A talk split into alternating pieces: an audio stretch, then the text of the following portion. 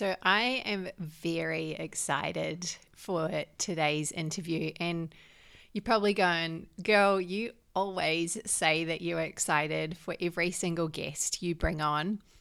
But this one's a really fun one. You are going to enjoy this episode because, whilst she is a stylist in the fashion industry, who has worked closely with top editors and photographers. Think British Vogue, GQ, Harper's Bazaar, Paris Vogue, just to name a few, you know, and working on advertising and commercial projects for major brands like Adidas, Isabel Marant, J. Crew, Levi's, Nike, including some major film and artistic collaborations. Her name is Amy Keller. And I think what I love most about talking with Amy is that she is ridiculously authentic. If you get to connect with her outside of this interview, which I've been lucky to, uh, you know, hang out in the DMs with her quite a bit in the last few months, she's just a fantastic woman who is so generous and if you want styling tips, she occasionally answers questions on her Instagram stories, which are super helpful. She's like amazing.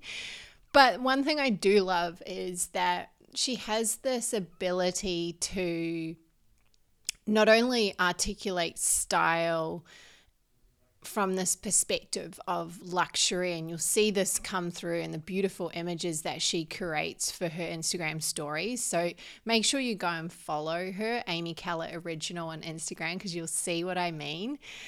But she's also able to balance that with, like, not just your uh, Gucci belt or your Hermes scarf or whatever it is that really makes the outfit, but then she'll be like go to an op shop and get a shirt and tailor it or find an old pair of Levi's jeans. And so she's incredibly industrious, incredibly talented, and also quite a spiritual person. So we get to dive into that world a little bit as well. You're going to love this one. I'm very excited to introduce you to Amy.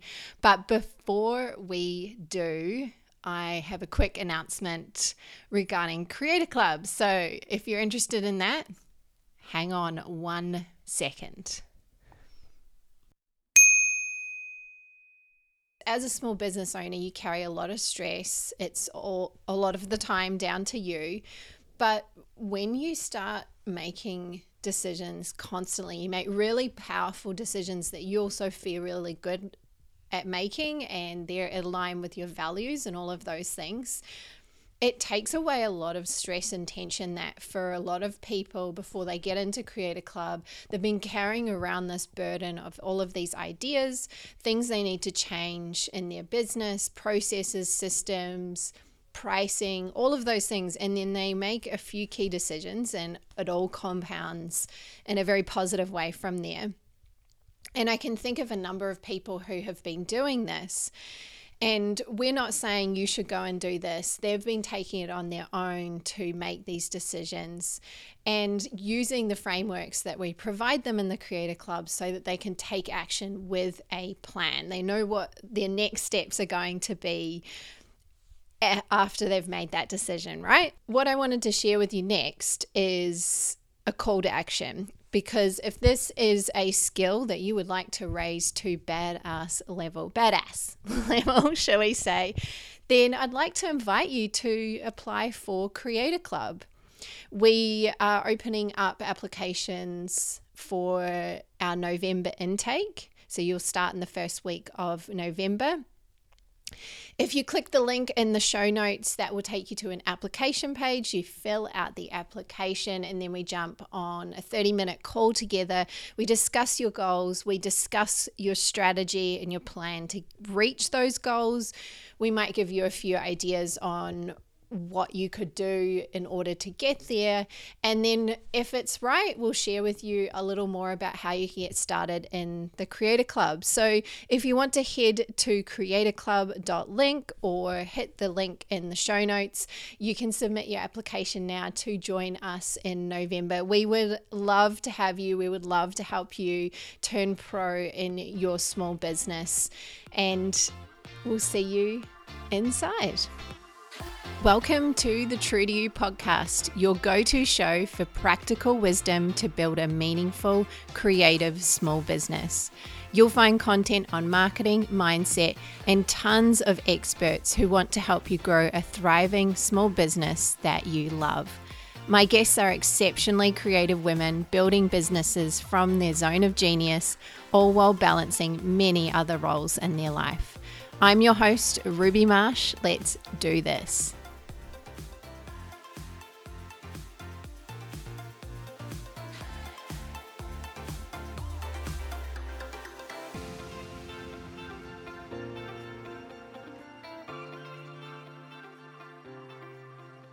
I feel like you're someone that, well, two things. One thing I was thinking about is I do all my best thinking in the shower. but I was like, when did, how did we get connected? I know we're connected through Ra Ma, but I was like, I don't know how you came into my, you know, I think you started following me or I started following you maybe through Mary Margaret. Do you know Mary mm-hmm. Margaret? I think so. Yeah, I love yeah. Mary Margaret. Yeah, she's the best. Oh, yeah. Yeah, love her. Yeah. Yeah. So I think maybe like, maybe she did a podcast. She did your podcast, and that's how I found you. Yeah. Yeah. Yeah. Yeah. Yeah. Yeah. yeah.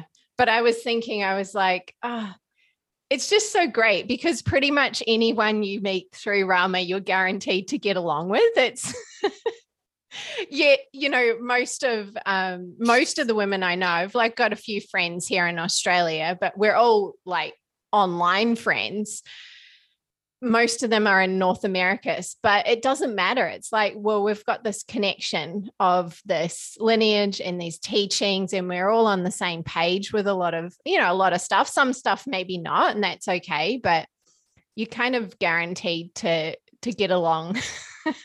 it's like-minded community, which is like one of the one things, one of like the top five things I've been trying to manifest, especially since the whole situation that we're in is just like-minded community so then everything else is just like effortless and easy yeah. right? Yeah. Yeah. And i think i i've really started to miss i mean it's why i love talking to people like you. I love talking to people like mary margaret. You just really miss a solid conversation that's interesting and that's not all about like what's going on in the world and I think um, in some ways, you know, if you get the chance to connect with people that are just outside of your four walls, it's it's really refreshing to to you know have just have interesting conversations. That's why I love mm-hmm, mm-hmm podcasting. Mm-hmm, mm-hmm, yeah, yeah, yeah. Um, the other thing I was going to say to you as well is I feel like a lot of your work, maybe like being a photographer, is kind of behind the camera, you know, so doing interviews and things like this are very interesting to me because you're quite, um, I'm quite curious about uh, your creative process and things like that. But so much of it is is seen in what you create through clothing and things like that. So it's always interesting. I'm like thinking, ah, you know, your your Instagram stories are just so beautiful the imagery that you get. And I'd um, I'm going to probably talk a little bit about that when we get started but it's like take you take people on this journey and the, and then yet I want to know who this person is. I want to know who this Amy Keller is. That is so sweet. Thank you Ruby. Thank you so much. That that really um, means a lot to me you know because I do I do put in I do put in time into the stories, you know, not like a crazy amount. It's easy for me, but I do put in time.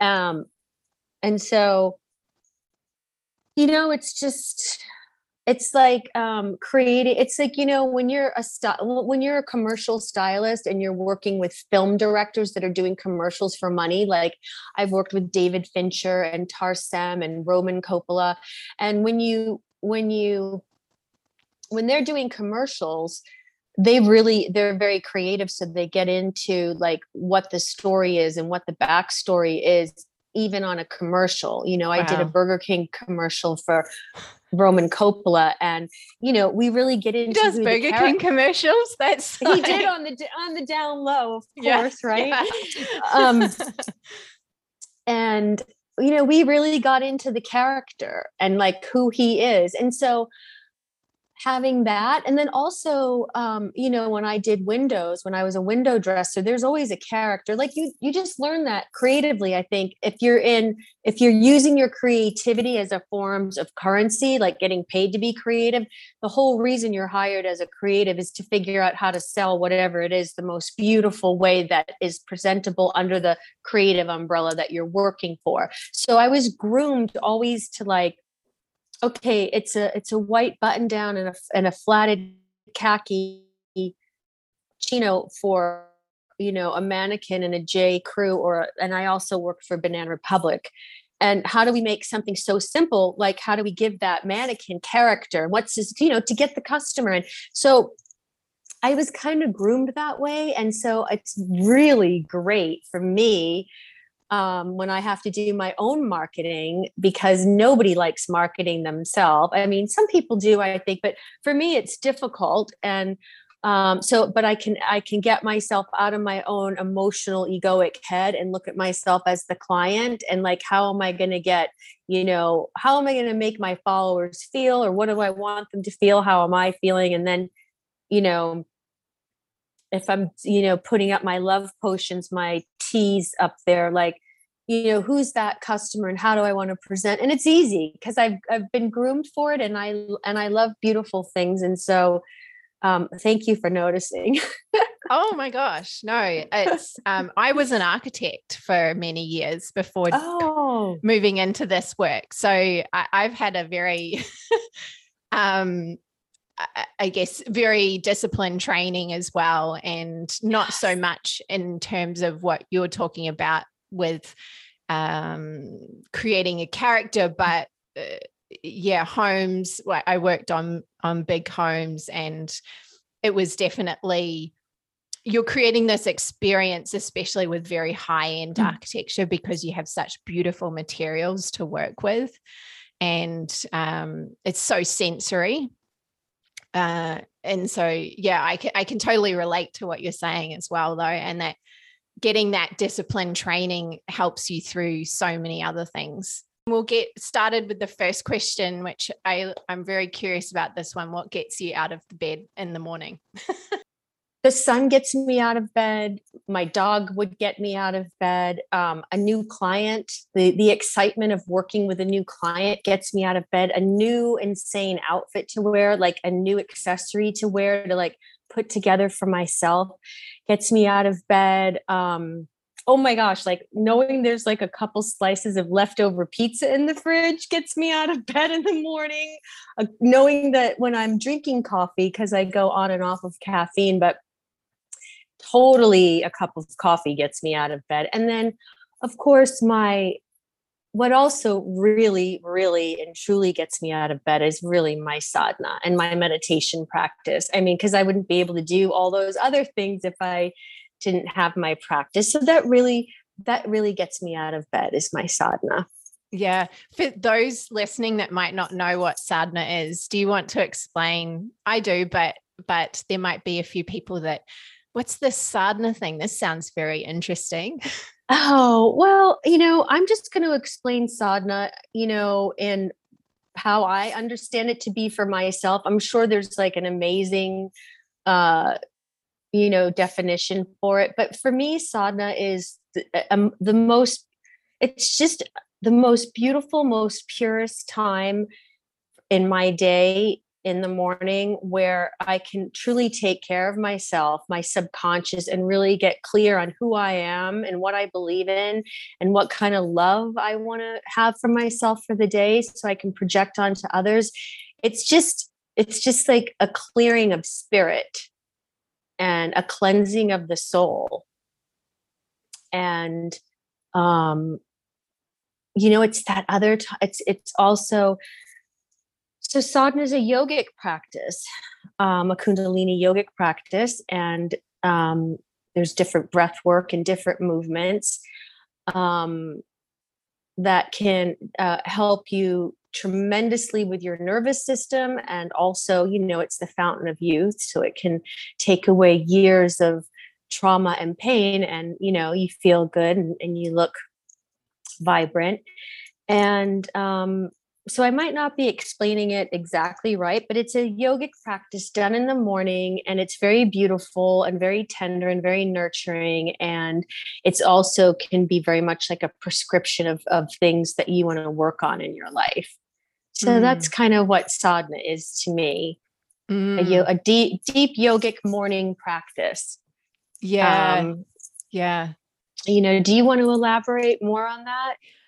Oh, look, I, I think I think you've in in my experience and my my uh, you know being a few years into the practice that sounds about right to me. I'm not um you know i'm definitely there's there's other people out there that uh, would have deeper explanations but i love that one thing i picked up from that was I love the bit about giving love to yourself such that what you project out into the world is is a reflection of that. And getting into like right action with yourself. It's so easy. I i've fallen into this habit of just picking. I don't have my phone in the bedroom. I've got really good boundaries around that but probably picking up my phone earlier than I should and you just eh, eh, you're you're aware of what's going on but something is not stopping you from putting that phone away and but I find that when I do create that space you're so right everything everything just f- flows from there and um, eh, the practice can be for some people a couple of hours long but for some people, it might be much shorter, depending on what else is going on in their life. And they might have young children and things like that. But yeah, I really yeah. commend you for for having that practice in your life. I commend myself too yeah. because it is a it is a it's a hard practice, but it's a good practice. So yeah, that's pretty much that what that that's it. That's really what gets me out of bed in the morning, you know. Amazing.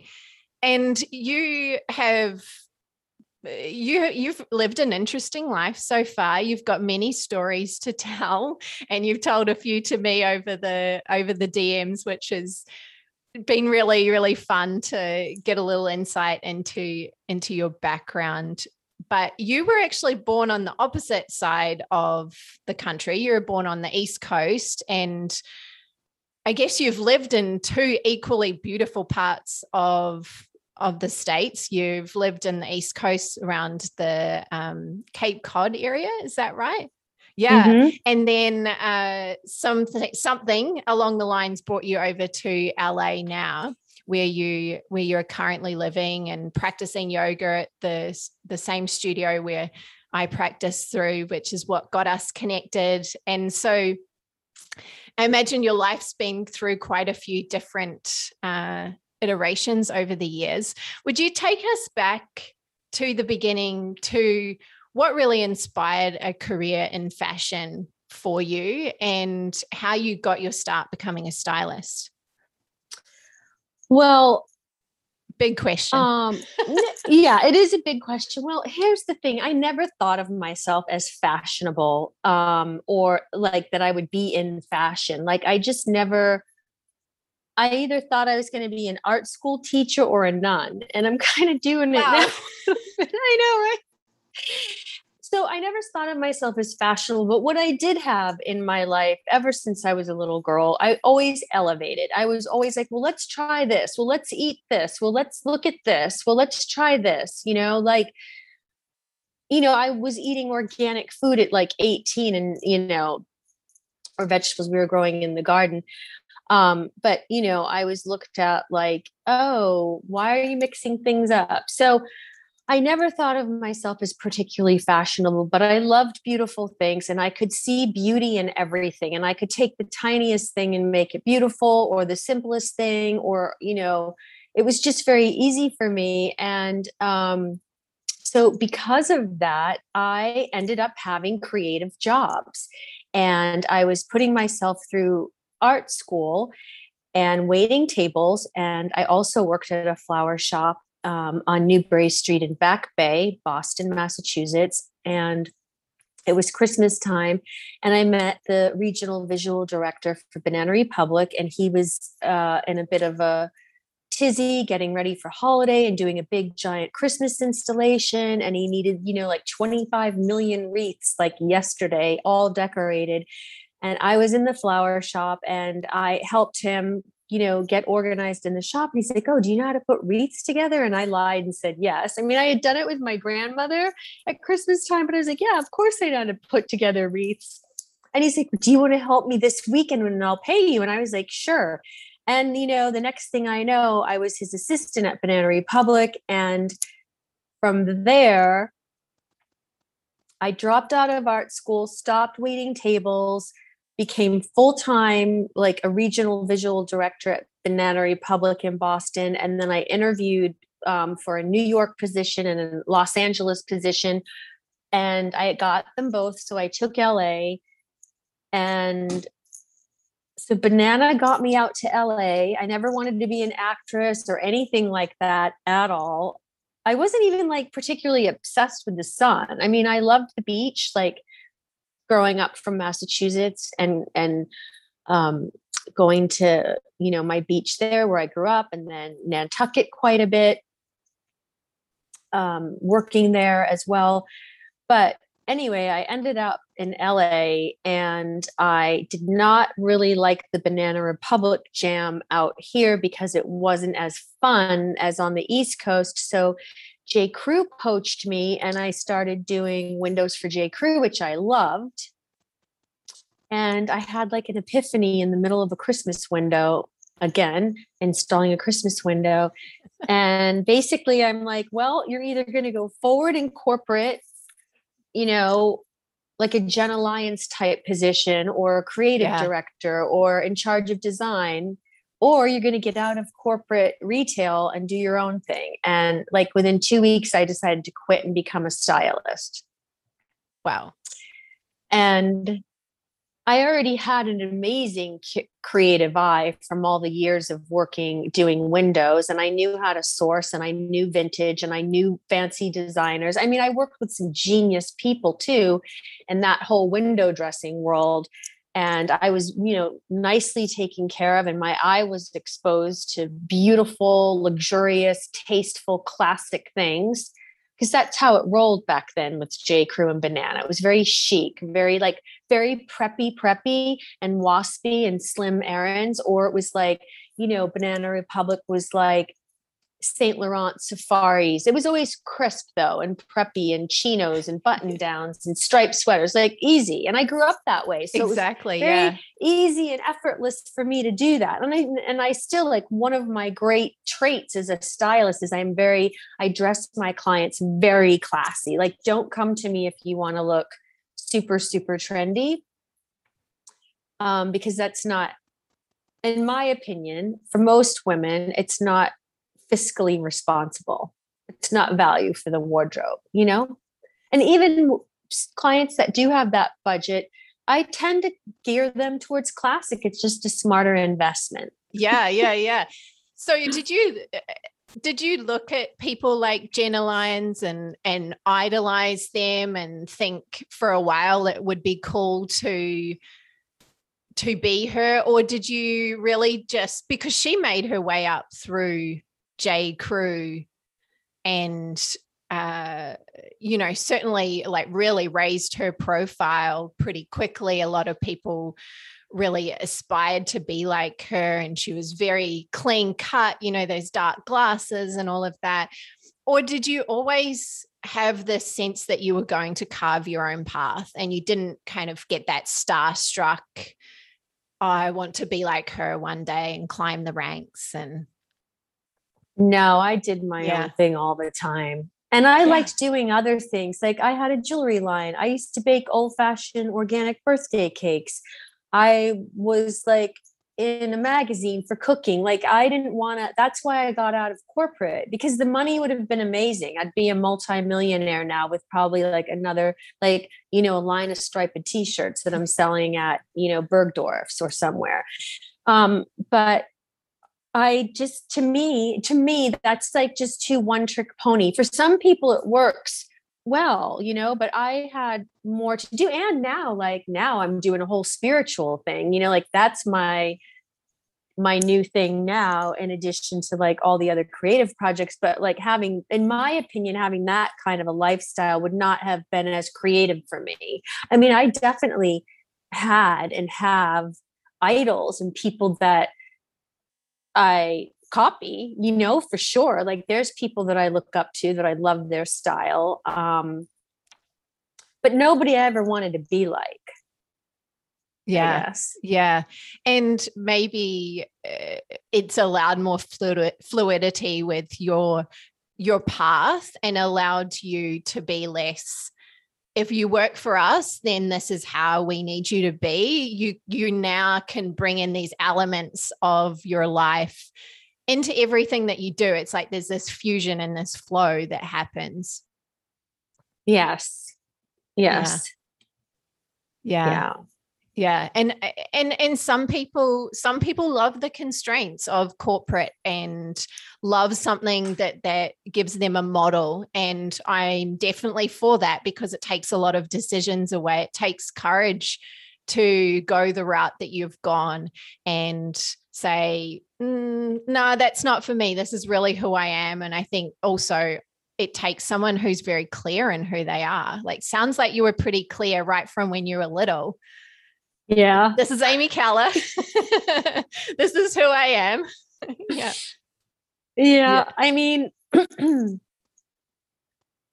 yeah, I know what I want.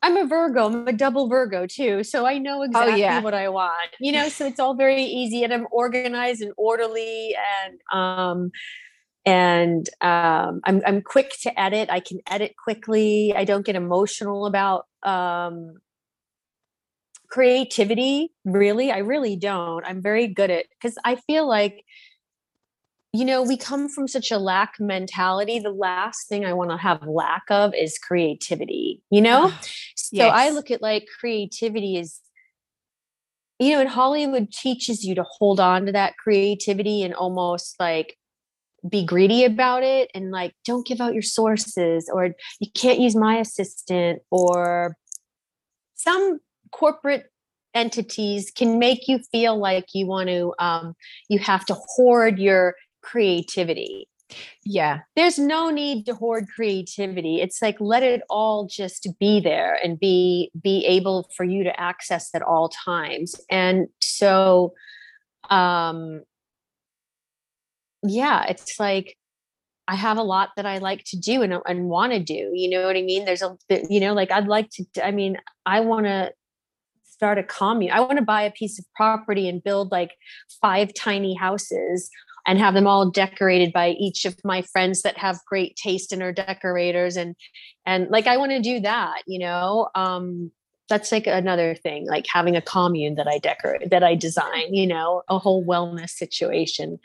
So yeah, but you know, there is something to that corporate job which is very lovely, you know. It's very stable you know a lot of my former friends and colleagues they've done very well. They've done other things. It's been great you know it just wasn't what i wanted to do. Mm-hmm. something that you mentioned a little bit earlier was around how you view style in in in your i guess through your eyes and it, it's a really interesting conversation. It must be a very interesting world to be in because so much around fast fashion is is being exposed and sustainability and whether eh, you know, I think sometimes it's lip service is played to sustainability. Some companies are actually sustainable. You've probably got far more knowledge than what I have. But something that that I picked up from what you were saying is that you like things to be eh, the way you style a women in particular is very luxurious it's classic it's you're wearing a, a white button down shirt right now and a lot of the items may not be I guess the cheapest items that you could you could buy, but you're looking for longevity and something that is classic. And and I'm probably not using exactly the right the right words here, but why why is this this aspect of luxury? Why is it important to you? Do you think? What does that what does that mean when you're styling women and men? what it means to me styling and luxury is to me luxury is when when you when you know that something has value. So we know like if we go into Hermes there's value because you get the great customer service you get the orange box you get the ribbon you get the card with the thank you. You get what you pay for. It's a luxury service. So how I like to do that with clients is I look at them as a, a, a brand, a, a piece of how do I want to present them in the most luxurious way. And it's not expensive either. It's just having the budget. Like, I want to spend this amount of money on my wardrobe, and then I figure out how to make it luxurious. And that can be you know, getting like the Ralph Lauren button down and the Levi's jeans from Goodwill for $25 or $30 and then spending $50 and having the seamstress tailor them and then maybe spending just say if you had a $500 budget save a thousand dollar budget. Let's be more realistic here. No i mean i've done things on 500 but i'm yeah. i want to show luxury. So say you have a thousand dollar budget and um, you so this is what i would do i would be like okay let's go to uh, goodwill and get you the jeans or another like out here we have these shops called crossroads where they have like um designer um clothing like resale you know mm. and basically I just figure out it's like a puzzle. Okay, we can go to Goodwill or we can go to the Gap or we can go to J. Crew and we get you the basics like the good jeans with the good top. We spend a little bit of money on alterations and then we go with $800 and we buy a Gucci loafer that you'll have for years. You'll learn how to take care of them because I'll tell you how to take care of them. So you have this insane outfit where you've spent like a hundred dollars on um, you know the jeans and the shirt from the goodwill or wherever and then another little hundred dollars on alterations and then you have your 800 maybe they're like 850 900 dollars and then you have a gucci loafer and you look so cute with your little jeans tailored to fit you just so and a little ralph lauren top. I mean that's luxury because now you've paid for me as well but now you've you have to include that into your cost but now you've got like an outfit that you could pretty much wear anywhere and look cute and get compliments on because it fits you beautifully. You know it's luxury because you've spent money on me, which is a luxury, or it's not a luxury, it's a necessity, but you've invested in yourself. So you and you know that I'm providing luxury. So you're going to end up feeling like you've you've spent your money wisely and it, now it's presenting in a way where you're getting adoration and um, compliments back from others. And you can wear that outfit with a little suit jacket to an interview, depending on what you're interviewing for. You can wear it out to a lunch date. You can wear it, you know, roll the sleeves off and throw some pearls on. And you can wear it, you know, to a little, um, you know, like a date or or it's like a visit with grandma. There's so many different ways to do that outfit, you know. Yeah. So does that answer the question about Yeah, yeah. And I think what I love about that is it's interesting because luxury is one of those things that it's a whole concept, right? What I'm hearing is that it's not just about buying the most expensive things, and it's about the whole look that you're creating. And yes. it doesn't like the the shoes or the handbag or maybe the right kind of belt and that might mm-hmm. be a mm-hmm. very expensive item but it's bringing that whole package together and i think it's something that i toy with a lot because we can feel bad about spending money on really expensive luxury items but you've just highlighted some some reasons why they can actually be the best thing that you can have in your wardrobe versus saying i'm only going to buy sustainable brands and it has to be sustainable but it also means that you're always buying new things.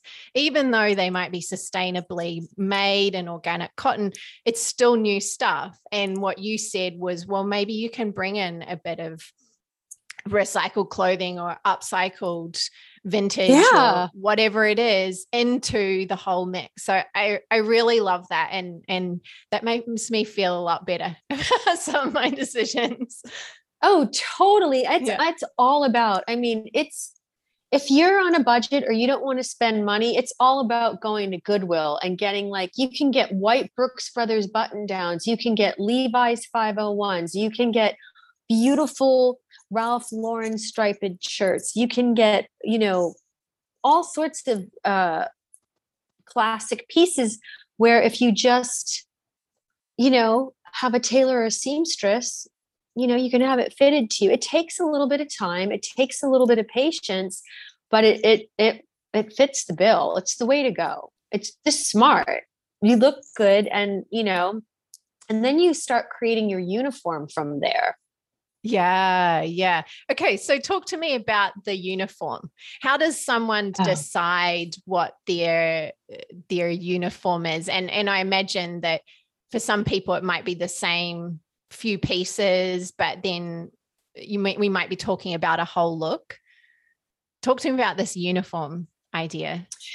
so a uniform is what I do for clients. It's almost like um, a mix and match situation. Basically, I, I curate and put together and choose different pieces of clothing that you basically can intermingle, intermatch. This goes with that, that goes with this. And it's literally like five pieces, and you have 10 different outfits.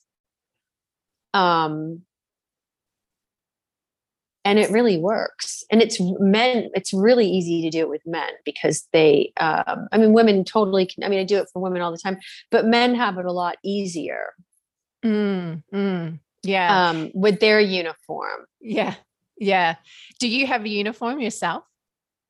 I do have uh, uniforms. Um, a couple of them are right now I have like painter pants, like a pair of cream ones and a pair of medium wash denim Levi's painter pants, like little carpenter pants that I wear with button downs and sandals or ballet flats or white slip on vans. And I always wear, um, so it's a very easy outfit. That's like not an expensive outfit, but um, I have like a Gucci belt, the Gucci belt buckle um, and I have like a vintage belt that I loop through it. So it's super cute outfit, not expensive. I did spend money on that Gucci belt buckle, but I'll have it forever. And I can put different belts in it. So I'll go to the vintage store and get old, beat up, worn leather belts and and take out the fancy um, piece of leather that it came with and put a beat up belt in it.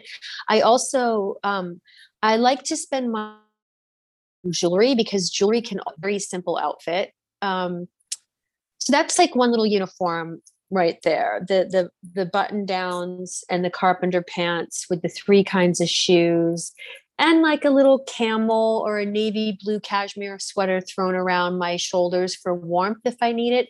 the other part of that uniform is not the white the button down i'll do like the navy or the cashmere sweater tucked into my little jeans with the gucci belt and the vans or a gucci loafer or um you know a high heel i mean you can really get a lot of wear and tear out of a pair of blue jeans and a blue cashmere sweater and a good high heel yeah.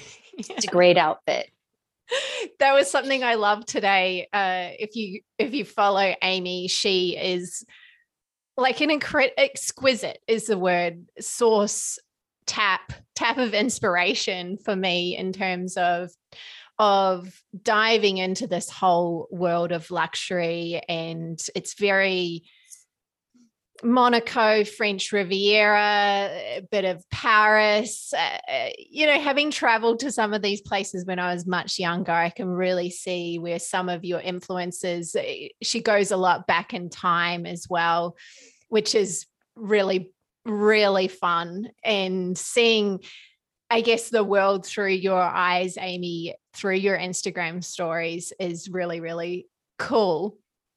I'd love to know a little bit more about your creative process. So you you mentioned that living in LA is pretty interesting because people really hold tight to their creativity. And they uh, you know, they have their secrets and their ideas and things like that. And they have this select group of people that they work with how do you yeah you you share quite a lot of your creative process through things like instagram how is that how has that been for you living somewhere like la where people have hold that quite tight how have you found your your sweet spot in sharing your creative process and being open to that rather than holding it holding it close? I just let go of the fear. It's just letting go of fear. I don't i don't care anymore. I'm just here to create and to elevate and to find beauty. And as soon as i wrapped my head around that i don't care. I'll i just i don't i just it's easy it's my gift. This isn't one of my gifts and so I'm, i like to give it when i can. And no one can take it away from me and um it's just it's of it's being a, a it's being generous of heart and um, that's very important to me and it's also again it's so easy for me. I i if i could give it away i would you know? Mm. so it's just letting go of the fear yeah yeah. Do you think people have a lot of fear where uh, in hollywood you know and that's what stops yes. them yeah.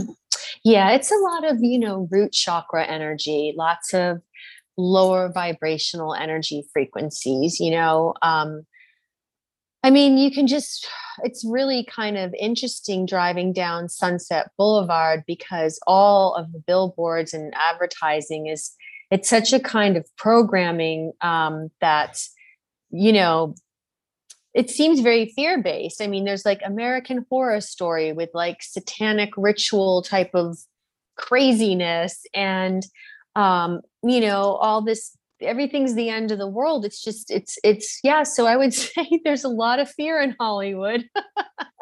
I mean it's obvious in how they advertise what is what kind of programming they have coming out. So yeah and you know i just kind of roll with the fear i imagine also having your practice like your yoga and and our teacher who has since passed one things one of the things that I always remember her saying it's there's so many of her teachings that are just etched in my brain that that that are there on um, on demand, which is so cool. And one of them is talking about, and and I imagine this came from Yogi Bhajan, but eh, it, this time is so important to leave your creative mark to really scribe your mark as if if the world is one of is a beautiful old tree and you're going to put your little mark in that tree it's almost doing a disservice to this time where we have so much fear to not be creative because it's like the antidote really isn't it Exactly. And yeah, I'm exactly. It's the, love is the antidote. And I know it sounds like, you know, like a movie matrix, you know, but it really is what it's all about. And it's self love. It's not love like I want a boyfriend and like get married kind of love. It's having the the love of self to not have fear, to give of heart, to give of soul. And um, you know, that's why it's so easy because now I understand exactly what the um the energies are like. And that is because of our beautiful, beloved teacher who I miss every single day. Mm-hmm. Um, so, yeah, it is the an- an- an- anecdote or antidote. Yeah. What is it? The an- antidote, I think. antidote. the cure. And it could be yeah. an anecdote. It could be yeah. an anecdote. We can figure that out. Yeah. So, um, yes. Yeah yeah you you have you have no no reason not to right no no reason not to share your creativity with others yeah we're all creators mm-hmm. yeah yeah and so uh, one question i'm interested in asking you about in terms of eh, there's an there's this world of fashion that you're in with your styling, but then you're creative in so many other ways. And I, I know you have a love of food and you're very interested in um, so many other things, the spiritual world that we are part of as well. And you mentioned something before we were went into recording this episode. It, it, was a few weeks ago. You said that I'd love to to talk about food and well-being because and healing with food in particular. It's something it's part been part of your journey because right now so much of our consciousness is being hijacked by crappy energy crappy food. You were saying the billboards on Sunset Boulevard, the messages are coming in hot and strong everywhere we look. So, talk to me about how, eh, you know, some of these other creative outlets that you have, like cooking and food, and and why this is really important. I imagine it also actually feeds back into your creativity. It nurtures it in some way. Yeah. Oh, 1000%. Yeah. Like, I love talking about food just as much as fashion. And food has been a big part of my life. I'm Italian, and, you know, it was all about food. And it has been hijacked. Our food has been hijacked. You know, the soil's been hijacked, the air's been hijacked, and it's difficult. It's very difficult to eat clean and healthy, especially in America. So to me, eating beautifully is also another form of luxury. And again, it's not very hard to do and it's not that expensive. What what the thing is with dressing nice and eating well, what's the thing? It's not expensive. It just takes discipline. And that's mm. another thing that's missing too in our world is discipline.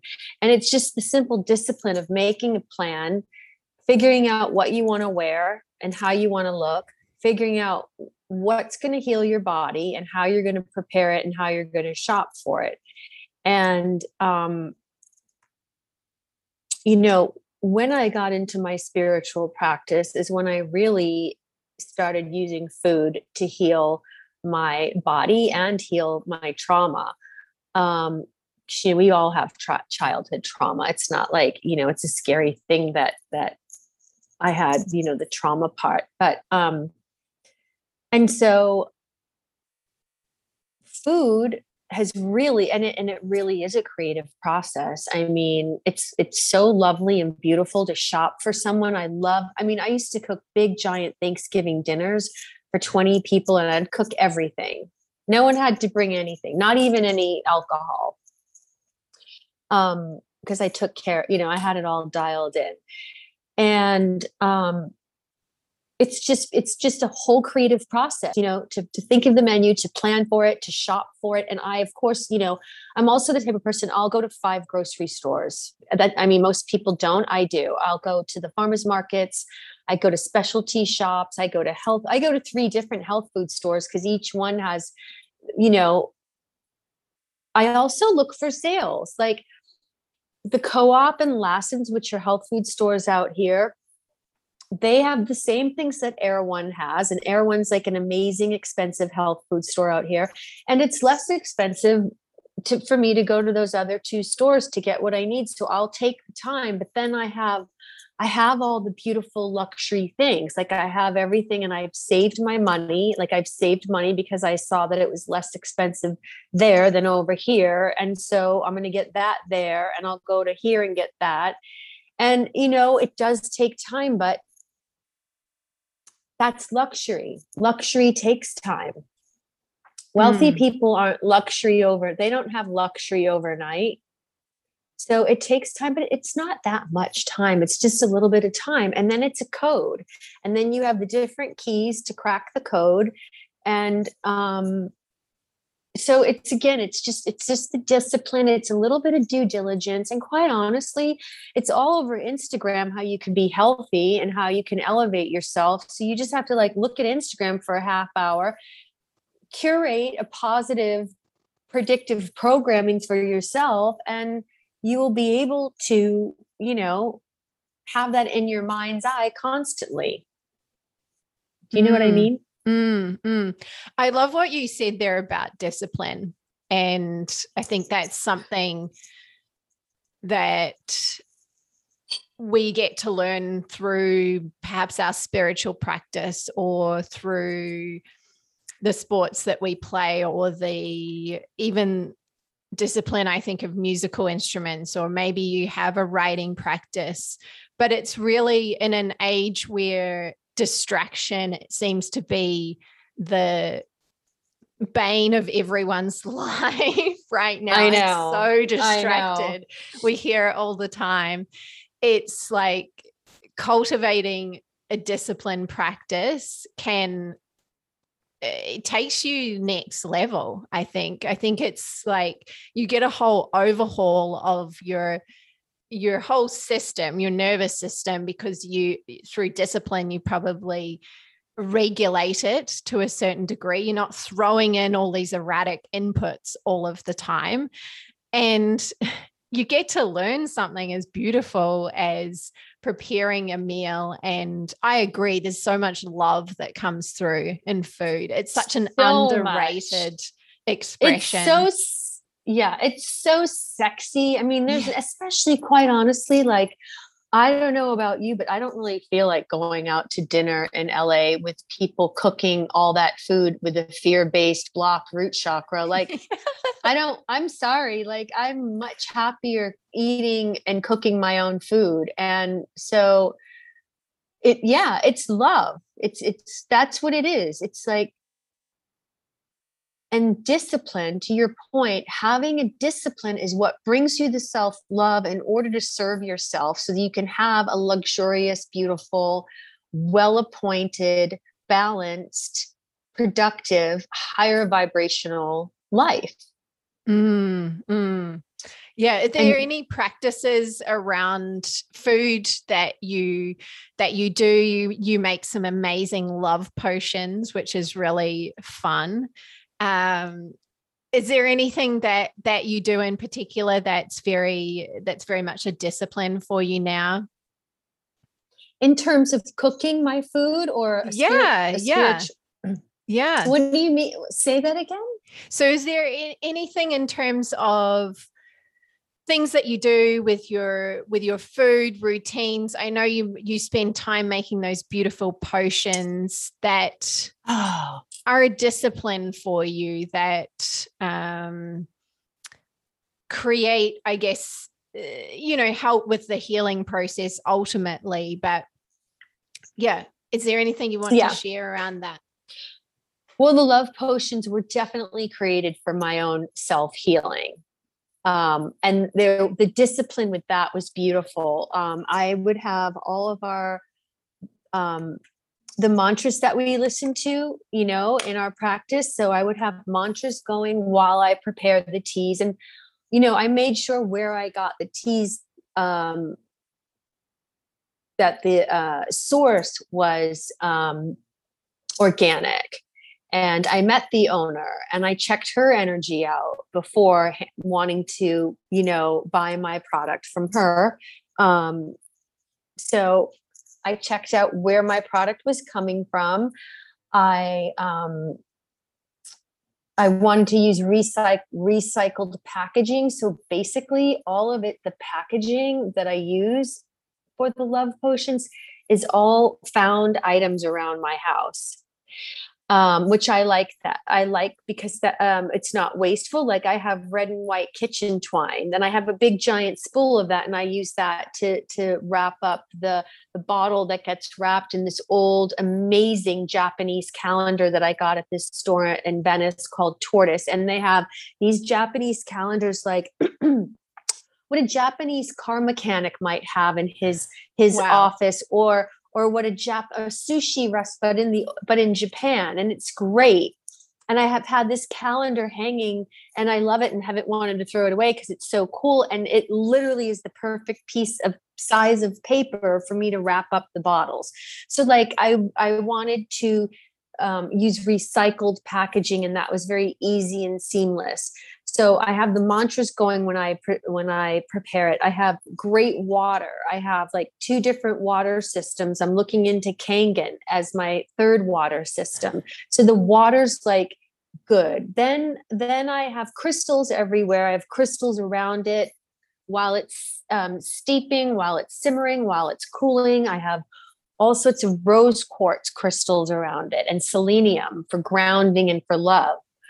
Um, and while that sounds like a lot, it's really not a lot because, you know, I have the mantras going anyway.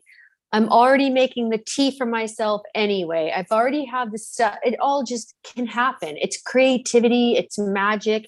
It's what happens when you take care of yourself and you give yourself self love and you ask the universe and you ask God and you ask your higher self, how can I create based on where I am now in my life and what kind of healing. And that came to me in an actually a, a class with Tej. Mm. Um, the, um, because Yogi Bhajan was saying all yoga teachers should have a backup plan or a second job or something to sell. And I'm like, I need something to sell. And love potions came to me. so um, so yes there's a discipline with that and i am very disciplined with my cooking for myself and for others as well. Um, you know everything of course is very clean and neat and orderly as you know being a virgo and all. And um and i am very careful with how i eat. I eat very clean very healthy all organic. But what i did learn and this is one of the most important pieces of discipline and of a practice and of eating with luxury is when you make a mistake, because we all do, you do not beat yourself up and you let it go and you course correct and you do better the next day. And that's where the discipline, the practice comes in because the practice gives you the idea of discipline. Then it gives you the idea of, I'm not a bad person if I had an ice cream cone three days in a week, three times three days in a row this week. I'm just going to keep getting better and getting back on to my course and I'm not going to beat myself up. And the next thing you know, you're like, it's been 10 days and you haven't had an ice cream. And there's been no unkind words towards self or any kind of acting out. It's that it's it's the it's thinking about it long long term. We talk about it as long game in business you know and i think that's what i uh, something i love about the practice the yoga practice that we have is that uh, it's not trying to tick off a bunch of goals. It's about a, a lifetime of discipline and of devotion and love towards yourself and then obviously how that spreads out into your world your work and your family and things. But it's never something that i've said, I'm only going to do this for this period of time in my life, but instead I've I've I've since bringing this practice into my life, see this as something that I'll do when I'm 90 or 100, you know, if if um, if life uh, uh, heads that direction, which I hope it does.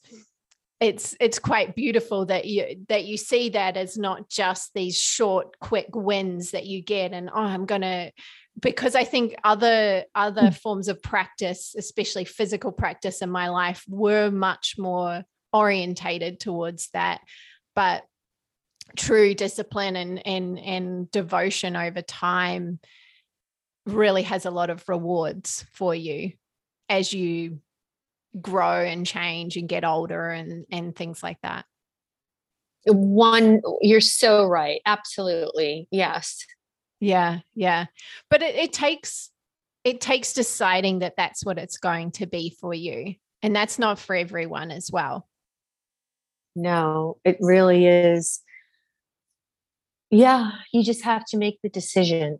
You know and Hari Jiwan says too um you know i've heard him say in class it doesn't matter what you do if you want to leave kundalini and do something else just at least have the discipline. What's the it doesn't you can you have to have the discipline because at some point you'll be able to recreate your new matrix your new life at some point if every day you say i love myself i'm going to excel i'm going to be amazing i'm going to have a b c d and e and you do it every day it's going to happen mm. so yes kundalini is the best in my opinion because it's the fastest but again there's a very there's a deficit of discipline in the world mm. so mm.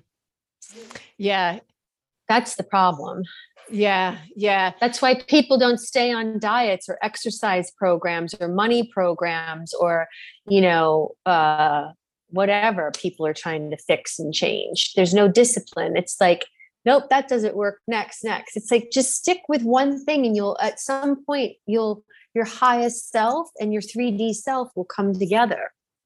The long yeah. game. Ruby. Yeah, the, the long game. Absolutely. Absolutely. Uh, this has been, I knew this conversation would be good. I knew we would go into lots of different things and uh, throughout this i you've you've continually inspired me amy to oh. dive more into food dive more into fashion i was even thinking before i jumped on here i was like i wonder if amy does uh, Zoom consults because yeah, and I, I guess do anyone listening to this, if you like what you hear and you find Amy inspiring and interesting, and you'd love to get some fashion advice from her, yeah, you do you do Zoom consults. Yes, yes, I do. Yeah, mm-hmm. yeah, yeah. Mm-hmm. Uh, I did an article. I yeah, right when the thing happened, um, I did an article on what to wear for Zoom calls too. Did you didn't follow it though? Yeah, yeah, yeah, yeah, yeah. Oh, cool, uh-huh. cool, awesome. Yeah. Well, thank you so much, Amy. Is there anything that you would like to share about your work or what you're up to that people can can be a part of or follow along with? Yes, thank you so much, Ruby, for having me. I so appreciate it. It was such a fun chat. I would love to do it again. Um, people can find me on Instagram, right? Um, Amy Keller Original. And, um, you know, you can DM me um, for a Zoom consultation as well. Amazing. Amazing. One last question for you. This has yes. been curious to me.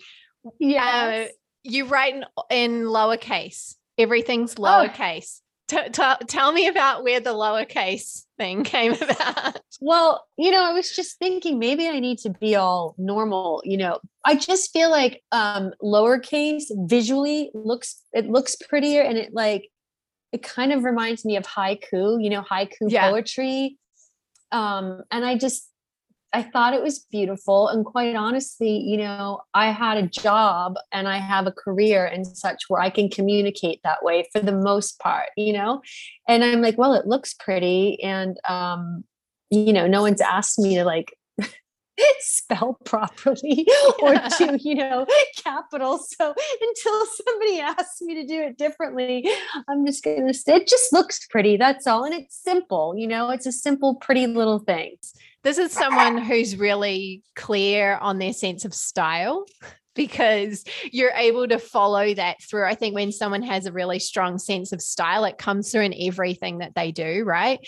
And when I started seeing this in all these different places, I was like, I love that. Like she's so committed to this idea, and this is part of who she is, and you're really embodying that. It was something very, very small that I picked up, but I, oh. I love, oh. I love little details like that. So thank you for embellishing that question for me. Yes, thank you. You're so sweet. Thank you so much. What a great, great chat. Um, thank you, Ruby.